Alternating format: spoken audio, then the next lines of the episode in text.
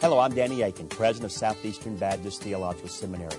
We want to thank you for listening to this chapel message. Our mission at Southeastern is to seek to glorify the Lord Jesus Christ by equipping students to serve the church and fulfill the Great Commission. We hope that you enjoy this chapel message and that you will visit our website. It's www.sebts.edu. There you can learn more about our school and what the Lord is doing here. We hope you enjoyed the message. Thank you for being a part of what we're doing here. If you have a Bible, I'm sure you do, find 1 Samuel chapter 18. As you're finding your place there in 1 Samuel, let me just say that in Virginia, uh, on behalf of the SBC of Virginia, we want you to know that it's our firm belief that churches need gospel partnership. And really, if the Lord leads you to serve in Virginia, you may be serving there right now while you're in seminary. We want you to know that the thread through our ministry and through our fellowship of churches is simply this churches are not alone. We believe that churches need gospel partnership. Uh, I, I think when you consider the great commission that the Lord Jesus Christ has given us, even if you take one of the largest churches you can imagine, or you may even be a part of one of the largest churches here in the United States of America, it is just an audacious thought to think that you can accomplish the Great Commission all by yourself. And that's why I'm so excited about, well, for instance, our current uh, Southern Baptist Convention president, uh, J.D. Greear. His heart for leading a church hands on and understanding that it is what God is doing through local churches that makes the difference, but also embracing the fact that, well, even a church as large as Summit partners together with so many other churches.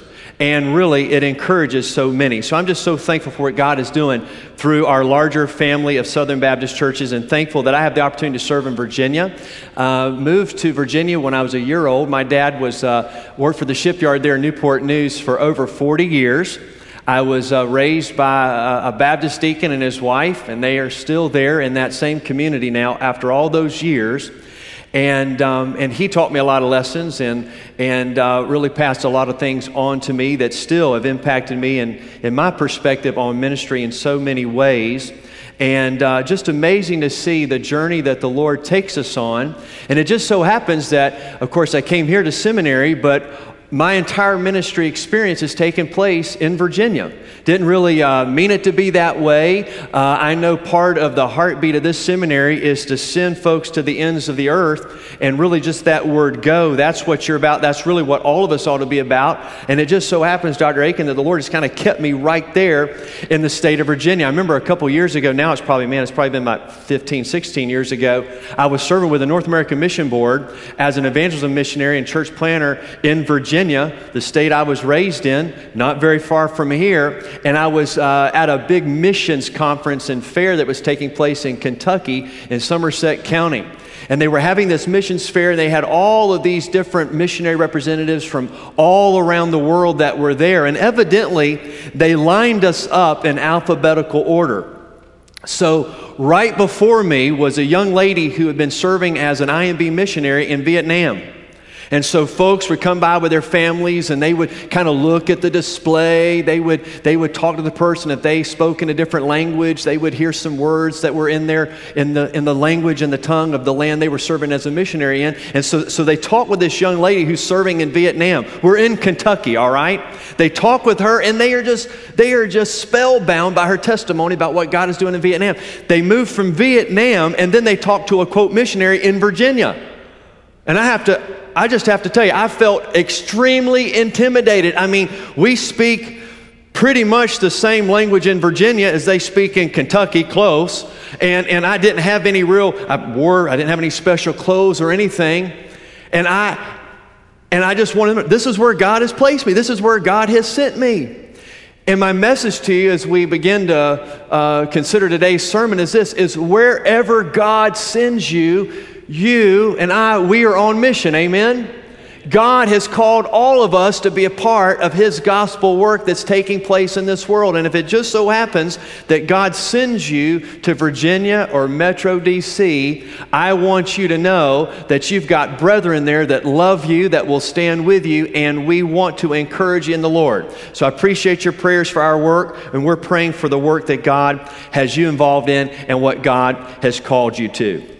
Well, today, as we look at 1 Samuel and chapter 18 and a couple other places in 1 Samuel, while I certainly believe that churches are called to gospel partnership, today I also want us to understand that God calls us not just to gospel partnership, but to what I call godly friendship.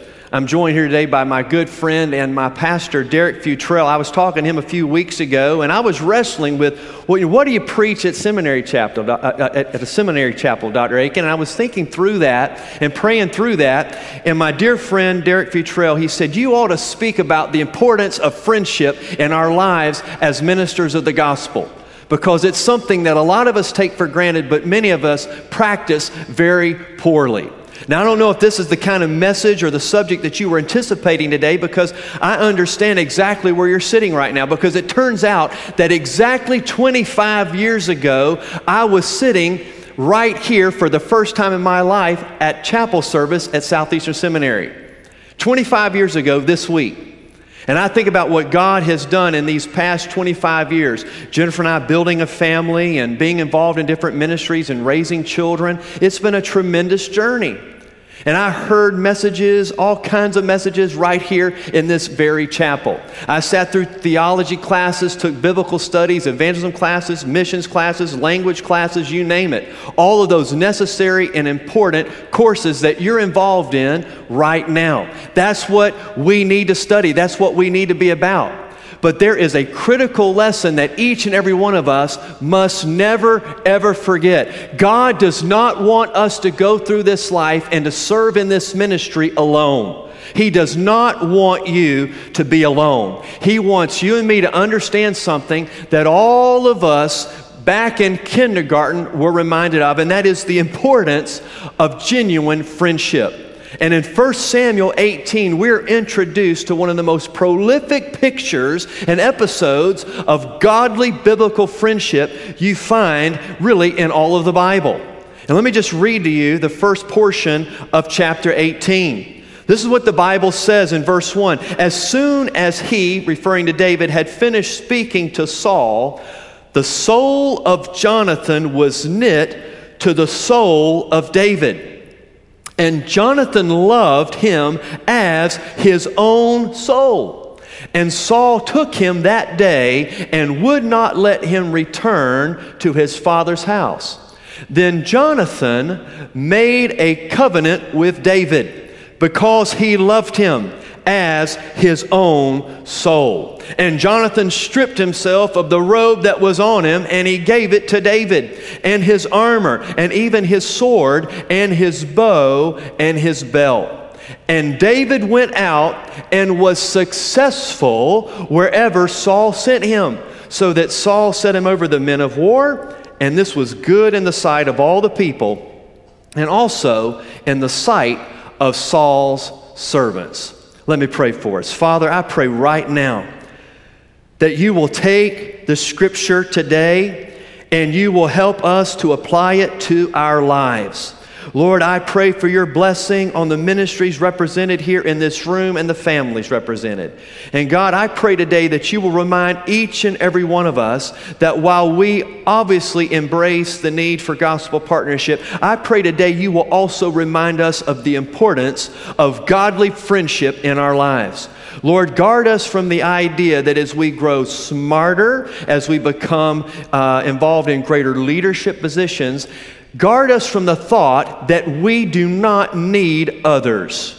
Guard us from the thought that we can somehow ascend to a platform where we do not need to have something as simple as what a kindergartner understands, and that is we need friends. But not just any friends, God, we need godly friends. We need folks to come around us like David needed and like you gave him in the person of Jonathan. So I'm praying right now, Lord, for the, for, for the person in this room who may feel all alone. I'm praying right now, Lord, for the person in this room or watching uh, online or what have you that, that down deep knows they do not have a genuine brother that they are close to in their life.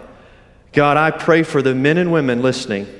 God, help us each to understand the importance of godly friendship in our lives. God, I pray that the words of my mouth, the meditation of my heart will be pleasing in your sight, O Lord God. You are my rock and redeemer. In Jesus' name we pray. Amen.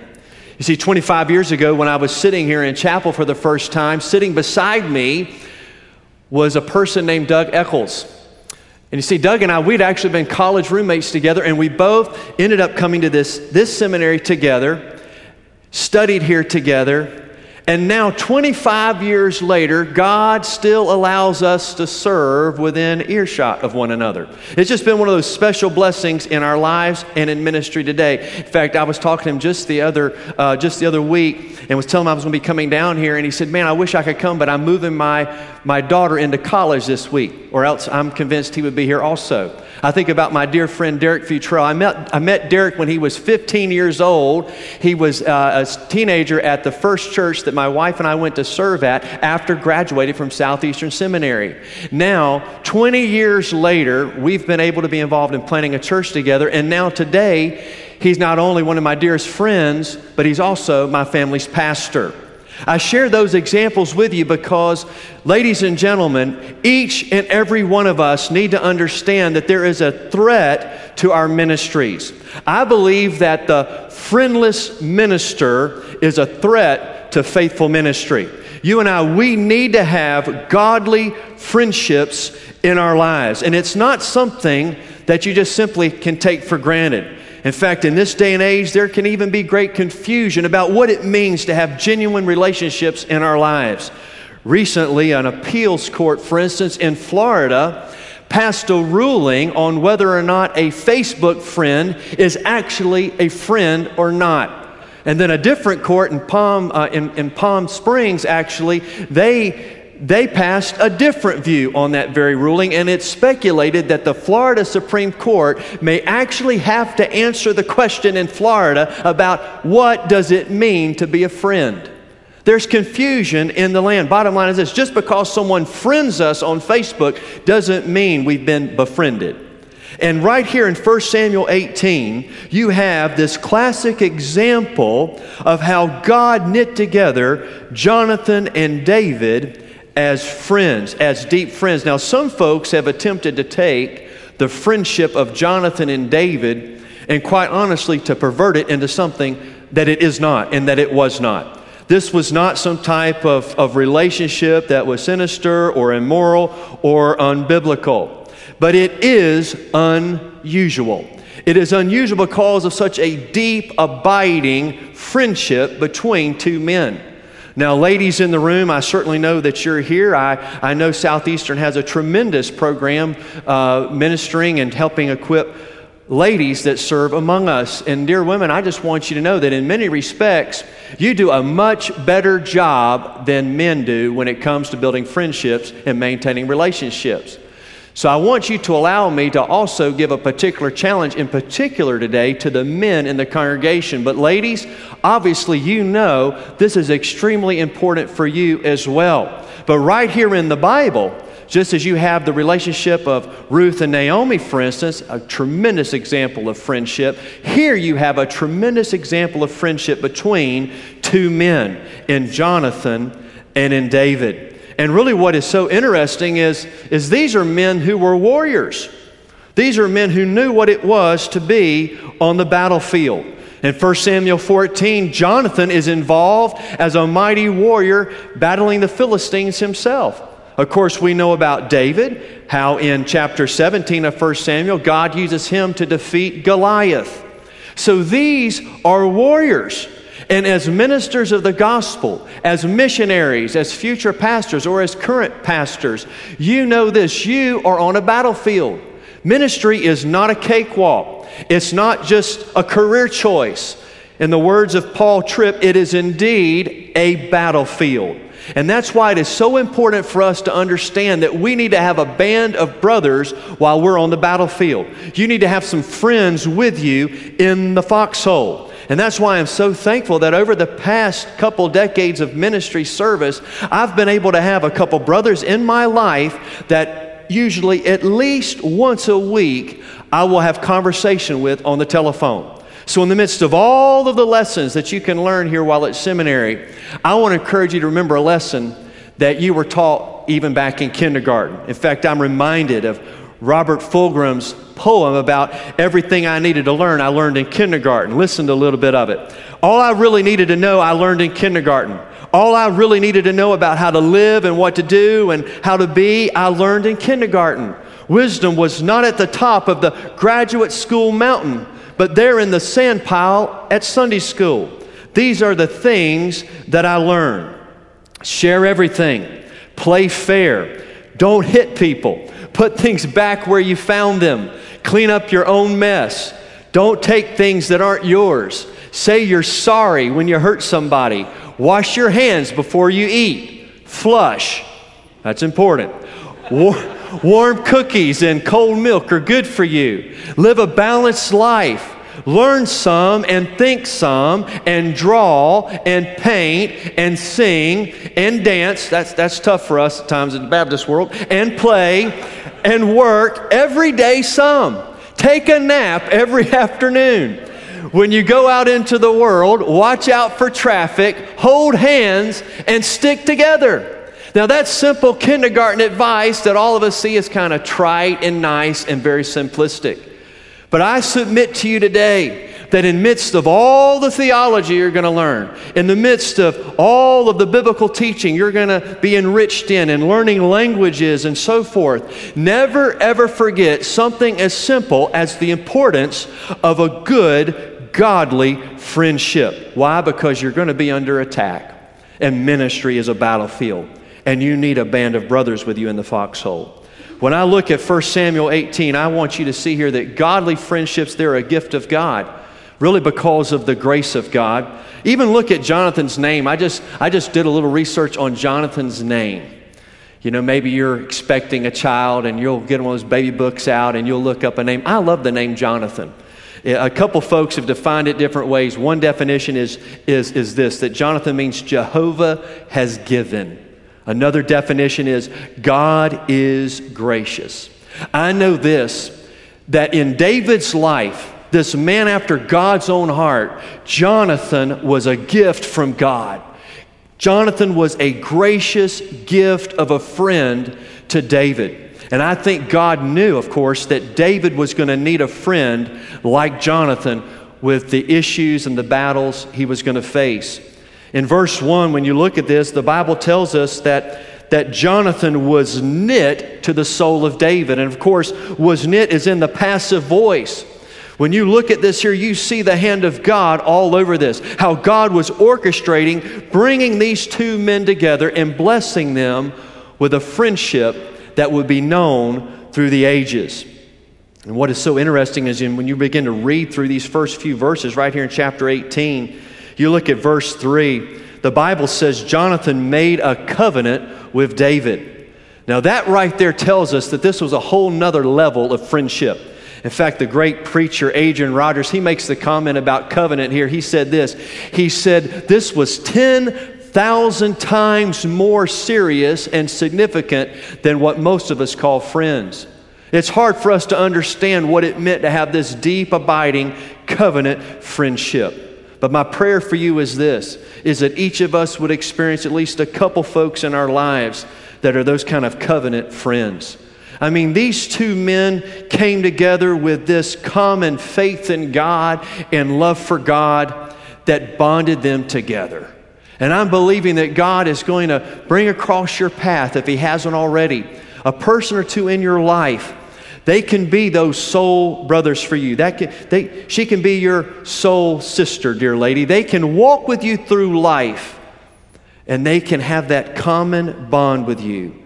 This whole idea of being knit, knitted together, being thread together, it's as if this chain had bonded them together as deep, abiding friends. You know, a lot of times, life, even in ministry, seems to digress into what I'll just call competition. It becomes about, well, this is how we're doing and this is how we're doing. We, we have to watch out for envy and for jealousy. If you're not there yet, or if you've never experienced it yet, just, just brace yourself because the day may come that, that you indeed will. You don't particularly see that with Jonathan and David. Instead of competition, you see a commitment. Instead of striving and selfishness, what you see is you see sacrifice. And really, what you see it most of all, I believe, is in Jonathan. I think what is so interesting is when Jonathan and David are referred to, even though David goes down in history as being the one that most of us preach about and talk about, actually, every time that I can count that they are mentioned together, Jonathan's always mentioned first.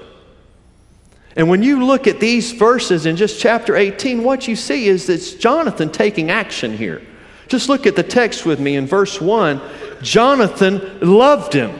Jonathan loved him as his own soul. Verse 3 Jonathan made a covenant with David because he loved him as his own soul. Verse 4 And Jonathan stripped himself of the robe that was on him and he gave it to David. It is amazing to not, to not take for granted that it's Jonathan taking such significant action here. So let me just kind of give you five observations from their friendship, if I may. Number one is this just jot this down. Godly friendships require us to be intentional. That's what you see Jonathan doing here. Now, make no mistake about it. I believe it was the sovereign hand of God and the grace of God that brings Jonathan and David together. I believe it is God that knits them together. All right? I don't think this just happened by accident. I don't think it just so happened that they ended up being you know, kind of put in the same classroom or, or sitting at the same table. I believe God, in His grace, brought these two men together. But the first observation is important. Godly friendships require us to be intentional. Jonathan shows intention in building his friendship with David. And you and I, we have to do the same thing. You and I, we cannot just sit around and just expect that all of a sudden we're going to meet this fantastic best friend when, when we don't talk to anybody, when we don't reach out to anybody, when we don't attempt to at least connect with some other people. Now, I'm not talking about personality differences. I know some of us are more extroverted than others, and some of us are more introverted than others. I'm not talking about that. In fact, I think as you kind of look at personality types, I think, I think folks that may actually be more introverted on the personality scale actually end up being some of the best friends, by the way. I mean, I'm just telling you, man, if you, if you, end, up, if you end up making best friends with an introvert, dude, you're going to go deep in a hurry because that person, that person is going to give you a whole lot.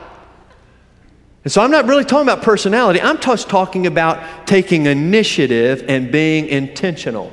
And it's important to be intentional in building godly friendships. The Lilly Foundation, for instance, invested $84 million over a 10 year period to study the practices of Christian pastors in America across 25 different denominations. And the common connector they found was this each, each discovery found out that relationships with peers were the key factor to those pastors' success. That's the Lilly Foundation. A common stereotype about the Apostle Paul is that he was some sort of lone ranger evangelist. I'm telling you, just a cursory reading of Paul's letters will teach you something entirely different. I mean, I know many of us, when we study, for instance, the book of Romans, you, you will be in awe of the theological treatise that the book of Romans is. But in one hand, uh, for the missiologists in the room, I'm sure they would contend that the book of Romans, in many respects, was a missionary letter, of course, calling people to be supportive of his venture and his prayer to get to Spain. But don't miss the fact that the whole end of the letter, and most of us don't even read chapter 16, for instance, and chapter 15, what you don't want to miss is the fact that Paul just goes on and on and on about his co workers and his co laborers and his friends in Christ. The Apostle Paul knew that he could not be on the battlefield by himself. And neither can you, neither can I. Even the Lord Jesus Christ himself called his disciples to himself. He spent intentional time with them. And even out of the 12, he had those three that he took with him very intentionally, even in the Garden of Gethsemane, he wanted a couple of those friends there with him. He was asking them, Pray for me. If you're going to have godly friendships, you're going to have to be intentional. Because you cannot view friendship as a luxury, you have to view godly friendship as a necessity. And I think that's where Jonathan and David find themselves. Number two is this godly friendships protect us from being harmed or, or when we fall under attack. Just thumb over to chapter 19 in 1 Samuel. Here in chapter 19, Saul spoke to Jonathan, his son, and to all his servants that they should kill David. But Jonathan, Saul's son, delighted much in David, and Jonathan told David, Saul, my father, seeks to kill you. Therefore, be on your guard in the morning. Stay in a secret place and hide yourself. And I'm going to go out and stand beside my father in the field where you are. And I'm going to speak to my father about you. There's a couple things that you and I need in a godly friend. Number one is this you need a friend that's going to stand by you. Jonathan is a friend that stands by David. And there's a whole other conversation we could have and a whole other study you could do on Jonathan's relationship with his father Saul. In fact, the interesting question is this why, why did Jonathan not battle Goliath himself? Why did that fall to David? Because back in chapter 14, Jonathan's being used of God. He's a, he, he's a mighty warrior. Jonathan's not some pansy that was hidden over in the corner. No, he's a warrior. He dies as a warrior. I think part of it is, is that Jonathan, I think, clued in before a whole lot of folks did about what God was up to. I think he came to understand what was also going on in his dad's life a lot sooner than a lot of folks understood what was going on in the king's life. And you see that Jonathan's heart was knit to David because I think Jonathan came to understand before a whole lot of folks that David was now God's anointed. And Jonathan stands with David, and he is there in his life, and he says, I'm going to protect you from harm. And he stands by him, and in verse 4, he speaks up for him. You and I, we need some people in our life like that. We need some people in our life who will stand up for us. We need some people in our lives who will speak up for us. And by the way, we need some people in our lives who will speak to us. Jonathan does that in David's life. Godly friendships protect us from harm. Let me just kind of continue in this little character study if, if, if, if we can. Verse um, down in chapter 20, for instance. Look at that with me.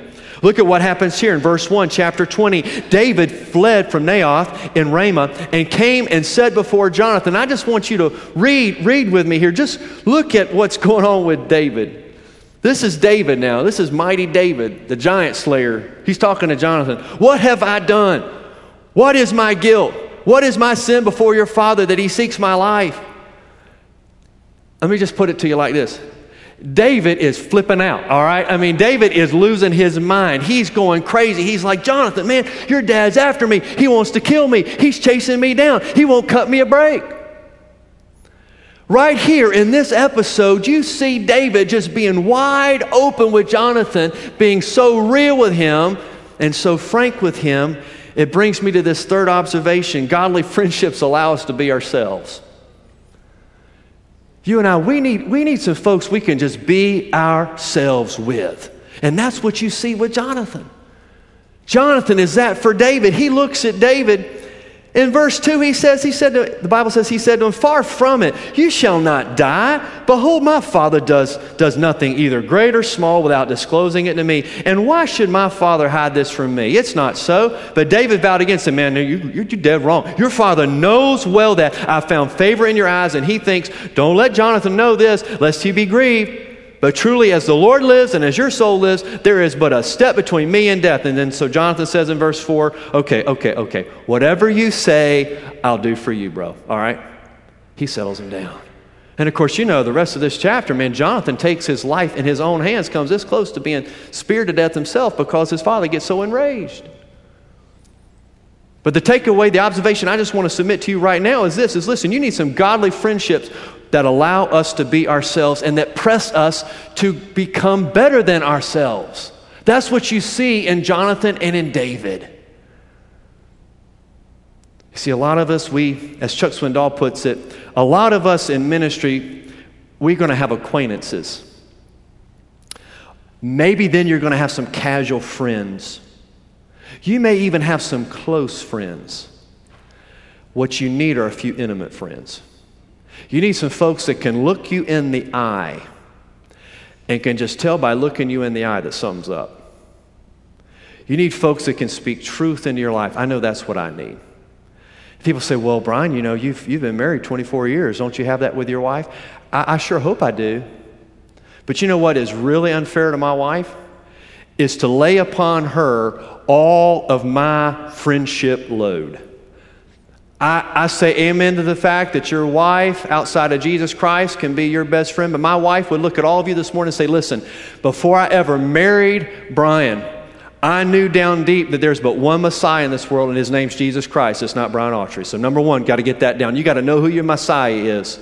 And then number two, she goes, Listen, I want to be the closest other human being in that man's life, but mark it down. He needs to have a couple good brothers in his life too. Amen? Jonathan is that for David. A fourth observation is this you really find it over in chapter 23 as you just kind of look at when these guys are, are talking with each other. Over in chapter 23, look, just look with me down at verse 15.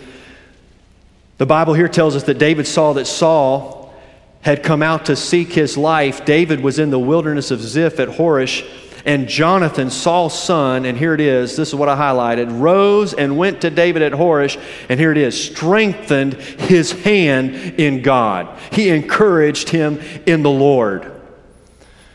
You know, some ways that, that, that, that a godly friend can strengthen us in the Lord. Godly friend's presence strengthens us in the Lord. Jonathan, Saul's son, rose and he went to David. He went to him. He gave him his presence. A godly friend's prayers strengthen you in the Lord. He strengthened his hand in God. He just didn't give David a pep talk. I think we need friends in our lives who take us to God in prayer, and that's what this guy does. That's what my friend Derek does. We can yuck it up, we can have a good time, we can have so much fun laughing and talking and all kinds of things together, but time after time, this dear friend of mine, he'll look at me and say, No, let me pray for you about that. I can tell there's a burden in your life. Let me pray for you about that. A godly friend's protection strengthens you in the Lord. In verse 17, he said to him, Do not fear, for the hand of Saul my father shall not find you. He was making an oath to David. He was saying, I'm going to watch your back. I'm going to, I'm going to have your back. I'm going to make sure you're protected. He also strengthens him with his personal loyalty. He says in verse 17, You shall be king over Israel, and I shall be next to you. Saul, my father, also knows this. You know who we're talking about here, right, y'all? This is Jonathan. He's, he's the crown prince. Yet Jonathan says, My loyalty isn't to my status, it's not to my position. My loyalty is to you. I am your best friend. You need godly friendships. A godly friend's promise strengthen you. Verse 18, the two of them made a covenant. Once again, here's this covenant before the Lord, and David remained at Horesh, and Jonathan went home. Makes me think of Proverbs 27 17. As iron sharpens, so one man sharpens another. Now, my last thought, number five, is probably more speculation than it is an observation. And it's because what you find in 1 Samuel chapter 31 is that Jonathan is killed in battle. In 2 Samuel chapter 1, David, David gives a testimony of his love and of the strength of Jonathan. 2 Samuel chapter 1 verse 26. But something else happens in 2 Samuel. It happens in chapter 11. It involves Bathsheba. Now, to all the scholars in the room, I'm just going to put this under the category of my speculation. I just find it interesting that while David had some serious struggles, while Jonathan was his friend, what goes down in history is one of his most grievous sins and worst episodes happened after Jonathan died. My fifth speculation is this godly friendships help us to finish well. The danger would be that 25 years from now, you'll forget how much you need godly friendships because you're going to be somebody. You're going to arrive somewhere. You're going to have so many folks that just know you, and they just know you because of, well, your job.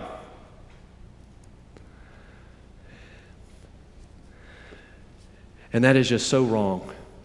And that's just so scary. You don't need me to tell you this. You can, you can read social media, you can keep up with the headlines yourself, but mark it down. I firmly believe godly friendships help us. They're not the magic bullet, but they help us to finish well.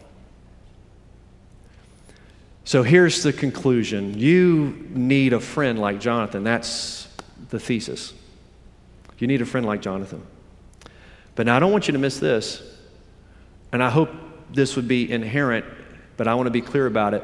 Make no mistake about it, in case this just sounds like a good kind of pep talk you could get at any kind of first week of a new school year. Mark it down. Jesus is the best Jonathan. You know that. In Jonathan, we have a picture of Christ. He's the king's son. He wasn't ashamed to have David as his friend, just as Jesus is not ashamed to call us his brethren. Hebrews 2.11. The soul of Jonathan was knit with the soul of David, and he loved him as his own soul. No one, though, loves us more than, say it with me, Jesus. John 15, 13. Greater love has no one than this, than someone lay down his life for his friends. Jonathan made an everlasting covenant with David. No one's made more of an everlasting covenant with us than Jesus. Old Jonathan stripped himself of, of his robe and his weapons, but you and I all know what Jesus stripped himself of and how now he blesses us, not with just any robe of royalty, but his robe of righteousness. Jonathan strengthened David in God's hand, and the Lord says to us, 2 Corinthians 12 9, My strength is made perfect in weakness. The picture of Jonathan David falls short, like all pictures do, when it comes to considering the Lord Himself. So make no mistake about it, Jesus is the best Jonathan, but then remember this this isn't really about you looking for a Jonathan. I think ultimately it's about you being a Jonathan. Because that's the glory of the gospel, is that the Spirit of God is in you. And the Spirit of God can enable you and me to not just cry out for a Jonathan, but to be a Jonathan. That's why Jesus could say to us in John 13, A new commandment I give to you that you love one another just as I have loved you, you also are to love one another. By this, all people will know that you are my disciples if you have love for one another. So, loved ones, we don't need the Supreme Court of Florida to tell us the definition of a friend. I think the Bible gives you a picture of friendship in Jonathan and David. And the Bible gives you the hope and the promise and the security of the ultimate friend in the Lord Jesus Christ. Amen? Because the day is going to come, 25 years from now, right? You're going to probably have done a whole lot of funerals, a whole lot of weddings, and preached a whole lot of sermons. But the day is going to come when you won't be standing behind the pulpit. And you know maybe where I'm going with this. The day is going to come when your, your wife or your kids are going to look for six people to carry you into church for the last time. They're going to look for six people to carry you in and to set your coffin in front of the church. And they're going to look for six people to carry you out. So, my question for you, I'll leave you with is this Who are going to be the six? Who are going to be the six folks that grab a hold of your coffin and carry you out? Now, I know you're already going to be with the Lord and all that, but it's going to be a great comfort to your loved ones to be able to look over there at that front row when they're sitting over here and to see some of your godly friends. I want to pray specifically now for God to bless you, number one, with a godly friend. Number two, to reassure you that God can use you to be that godly friend. And number three, to continually remind you that your wife, nor your buddy, nor your professor is your Messiah. That only Jesus, only Jesus gets that job. Let me pray for us. Father, thank you. Thank you for loving us so much that you blessed us with our salvation. Lord, thank you, Lord Jesus, for being the friend that sticks closer than any brother. Thank you for making the ultimate covenant with us. And God, thank you in your grace and your goodness that you gift us with godly friendships. And I pray, Lord, that you would bless each person listening to this message. Bless us with at least one close, godly friend. And then, God, motivate us, strengthen us, and empower us to embrace the opportunity you put before us to be that godly friend. Lord, I pray for a great semester, marvelous classes, and fantastic teaching to happen. And God, I pray in the midst of that, that you'll give us some strong friends. In Jesus' name we pray. Amen. Thank you again for listening to this chapel message from Southeastern Baptist Theological Seminary. If you are thinking about theological education on the undergraduate or graduate level, including doctoral studies, we hope that you consider us. If you also find these chapel messages encouraging and a blessing to your walk with Christ, we hope that you will consider financially supporting Southeastern. Our graduates are literally serving the kingdom across this globe, working to carry the gospel of Jesus Christ to a lost dying world. Your gifts will help to train more, and they will serve as a worthwhile investment in God's kingdom. You can find more information about attending Southeastern or supporting us financially at www.sebts.edu. We covet your prayers and trust that God will bless every good work you do for His glory. Thank you for joining us in our chapel services.